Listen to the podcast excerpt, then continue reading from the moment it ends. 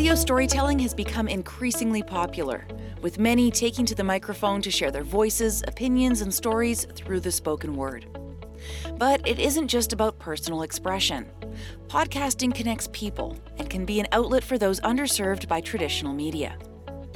I'm Meg Wilcox, and you're listening to the Community Podcast Initiative, or CPI. And the goal of the CPI is to produce and promote podcasting as a way to amplify underrepresented voices through audio storytelling. This initiative is based out of Mount Royal University in Treaty 7 territory and powered by Shaw.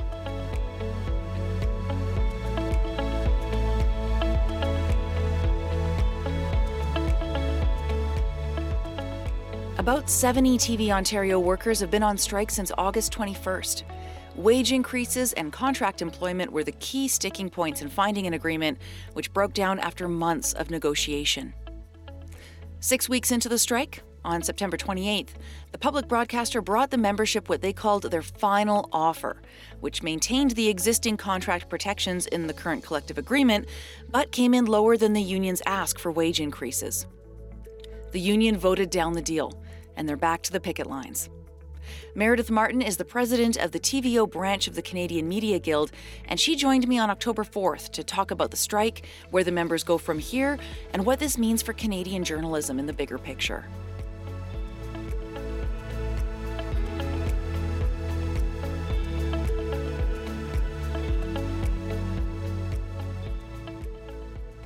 Your TVO employees or colleagues uh, with CMG have been on strike since August 21st.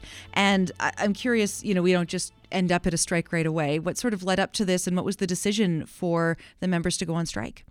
We started negotiating with TVO in November of last year. And at first, I thought it was going to be a really easy process because uh, there wasn't that much to talk about in my mind. It was just we really had been stuck under Bill 124 in the last round of negotiations.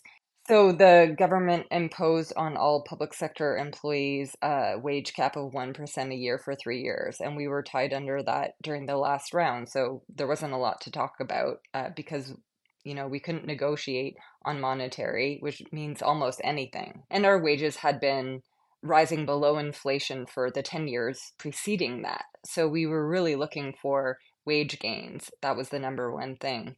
And uh, given that the, the public has really started to understand the idea of, uh, of inflation and a high inflationary time because we're all feeling it in our pocketbooks, I thought it would be a more reasonable ask. But unfortunately, the employer came back in February and said that they wanted us to also give up rights of future employees. So they wanted us to sign a waiver that would waive away the rights of contract. Any new employees on the education side would be considered contract in perpetuity.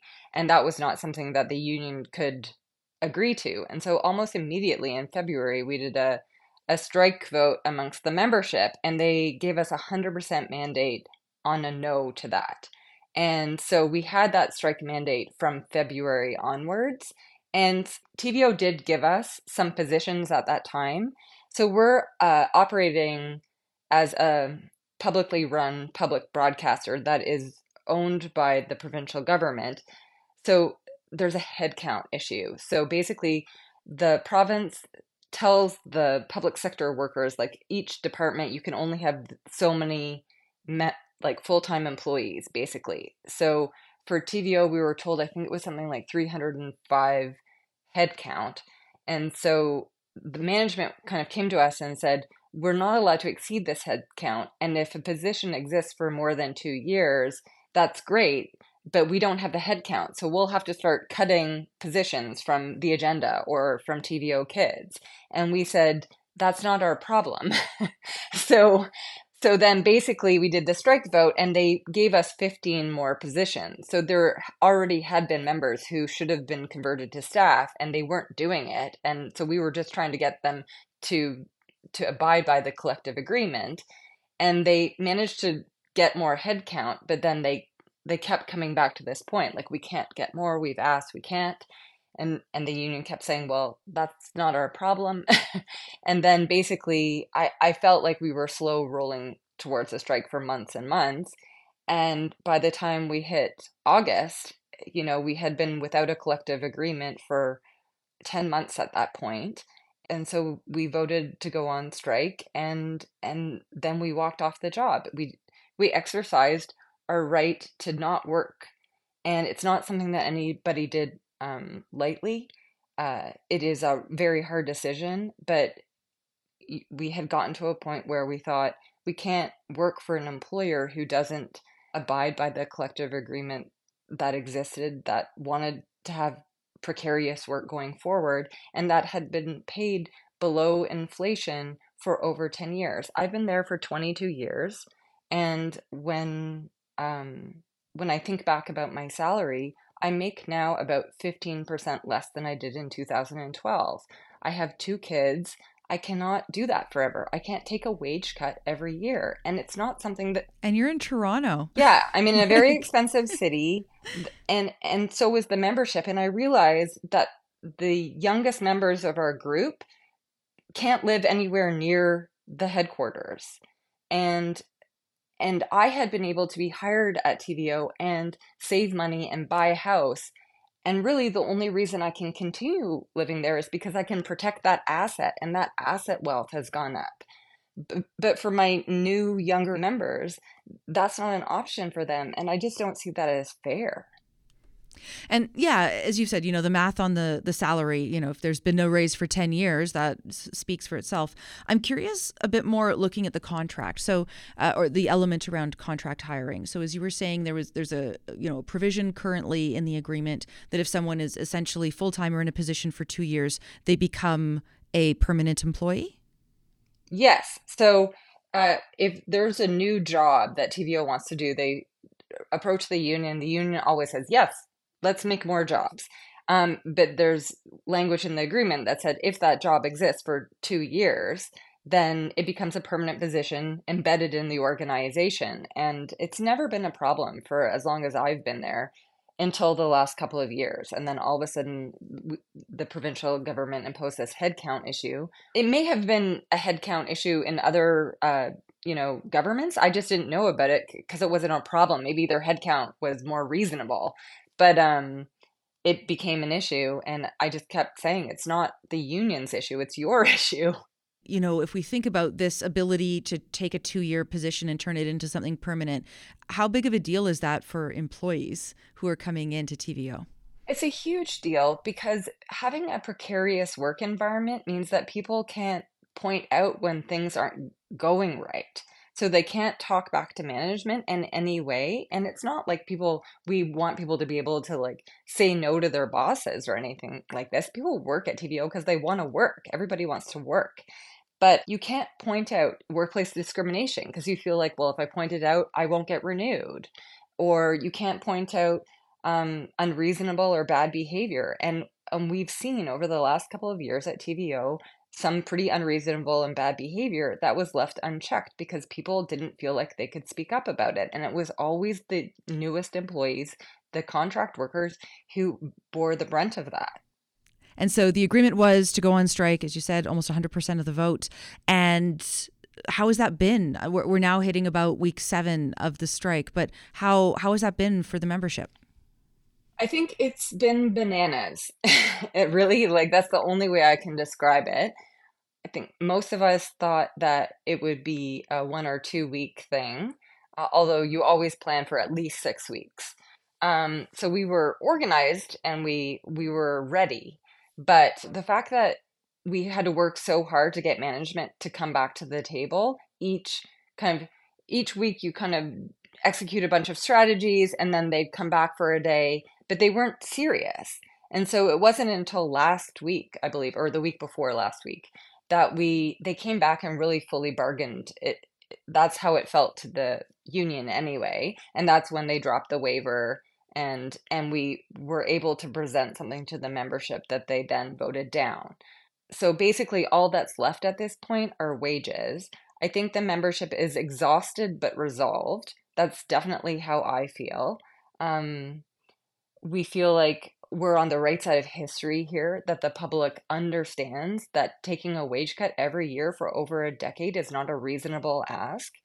And we've had all kinds of like love and support from the publics and the labor mu- movement has been in- incredibly supportive so we're getting a lot of um, love and support so that is very very helpful and i'm just thinking in like in practical terms to go on strike you know you're giving up your wage you're going to be out picketing what are some other things if someone's not familiar with the process of, of what it means to actually be on strike well, I'm pretty lucky in that the membership is an incredibly talented and um, creative and resourceful group of people.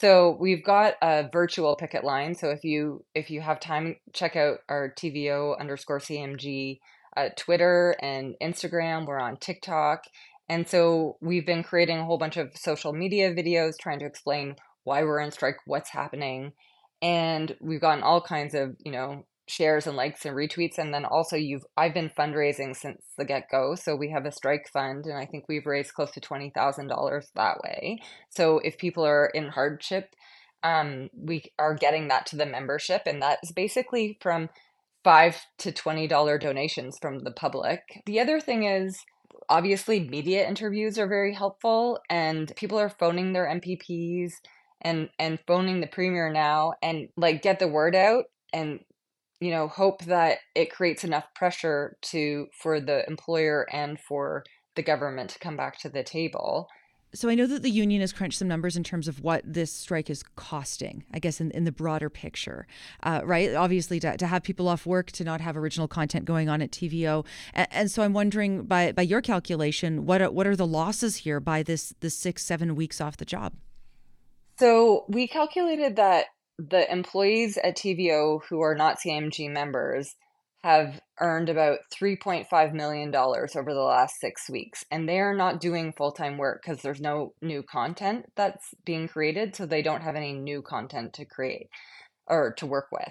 That doesn't mean that they're not doing anything. I know that I'm sure they're doing like LinkedIn learning and some training. I'm sure that there are some departments that can function without new content. But I know that TVO sent everybody home as soon as we went on strike because they didn't want uh, people have to have to cross a picket line. And a bunch of people cannot do any work if they're not in the building. So TVO seemed very ready to give up the productivity of you know 310 members in order to suppress the wages of 74, which I find just wildly bad use of taxpayer money.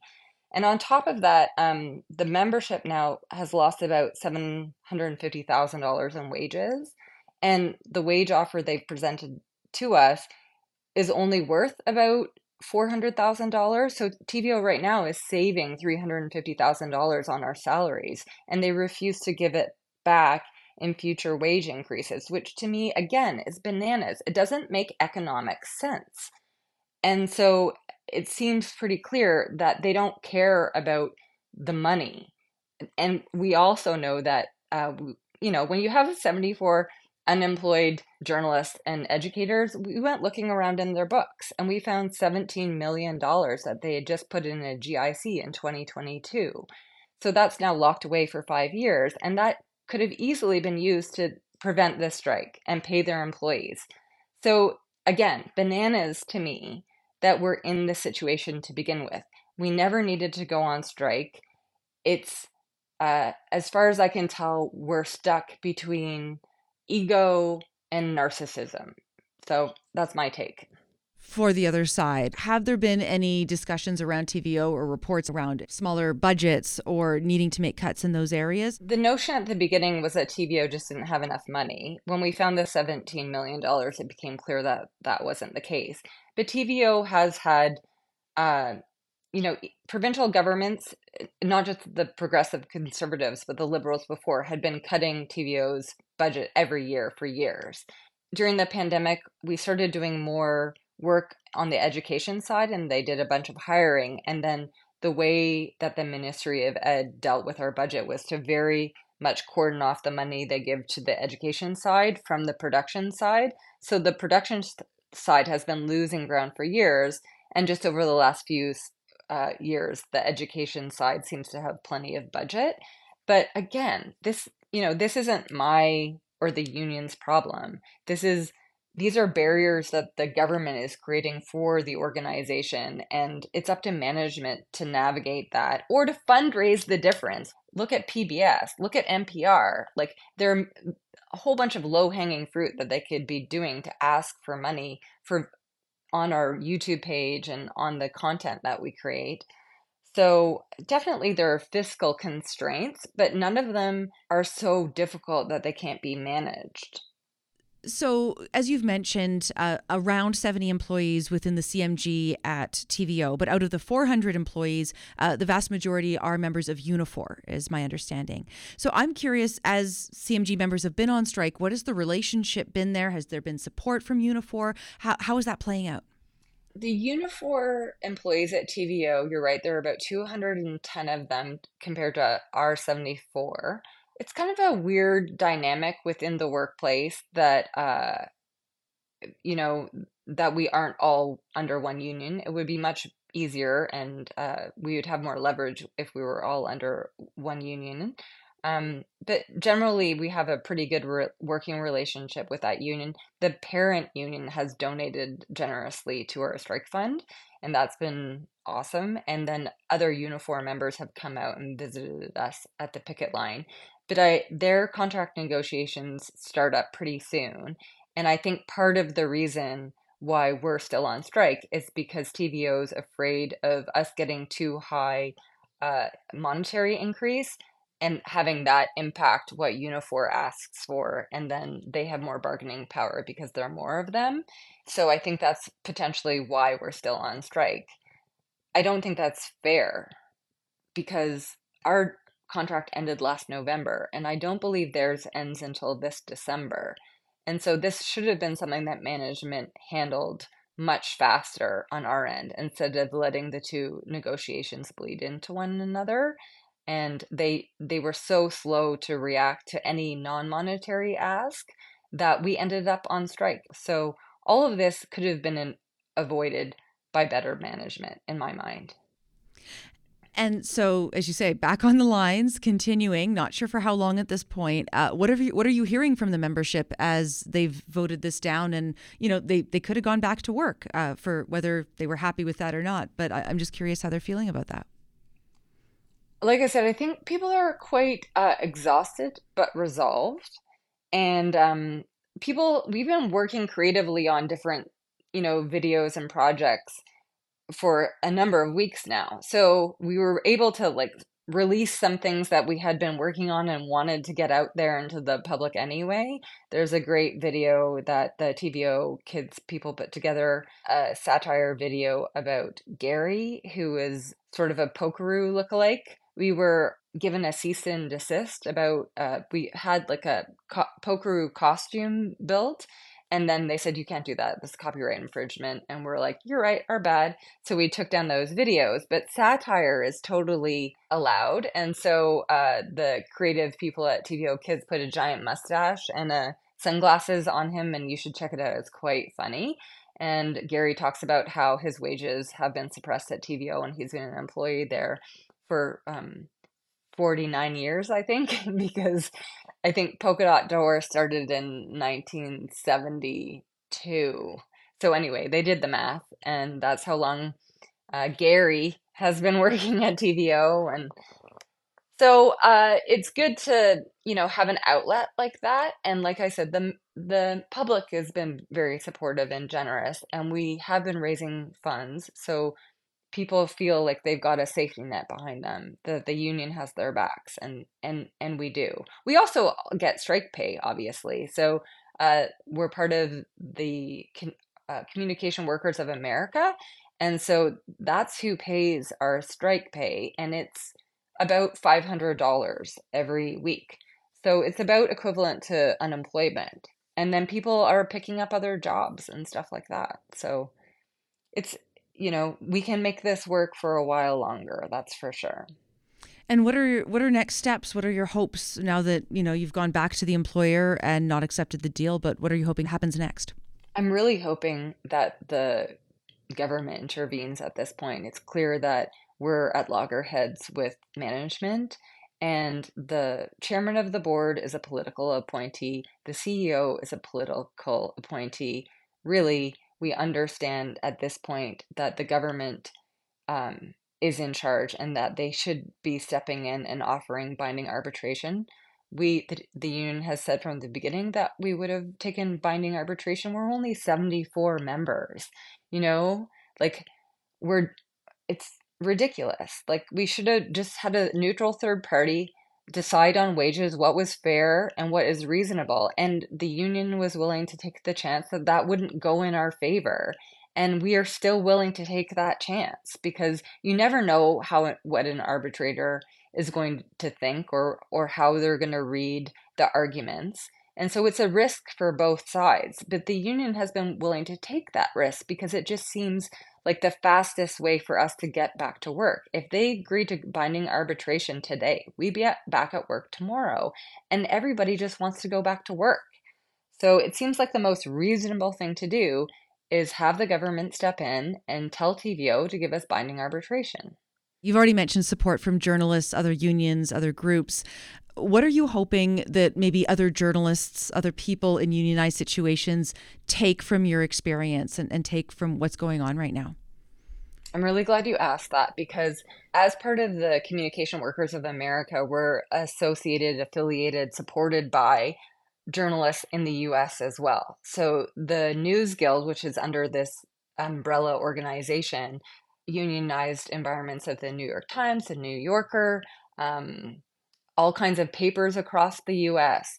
And I think we're the 28th strike in North America this year of newsrooms because newsrooms are under siege. Journalism obviously is incredibly precarious right now. The ad based revenue model is completely broken. It makes absolute sense for governments to support publicly funded news and current affairs because the private sector can't make money from it anymore.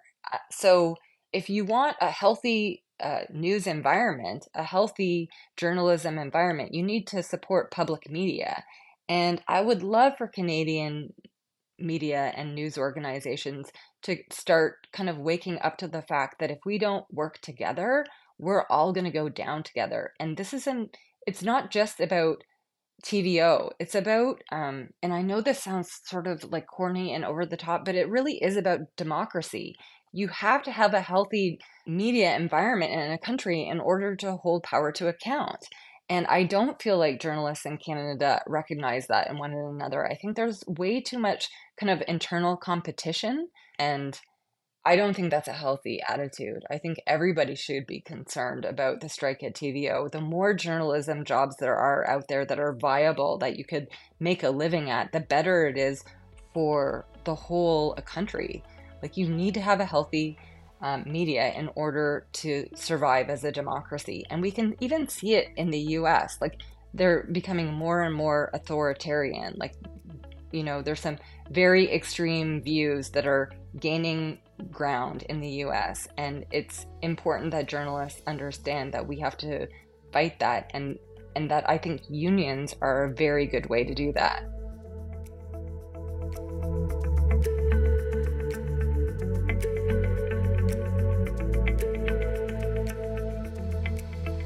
That was Meredith Martin, president of the TVO branch of the Canadian Media Guild, discussing their ongoing strike.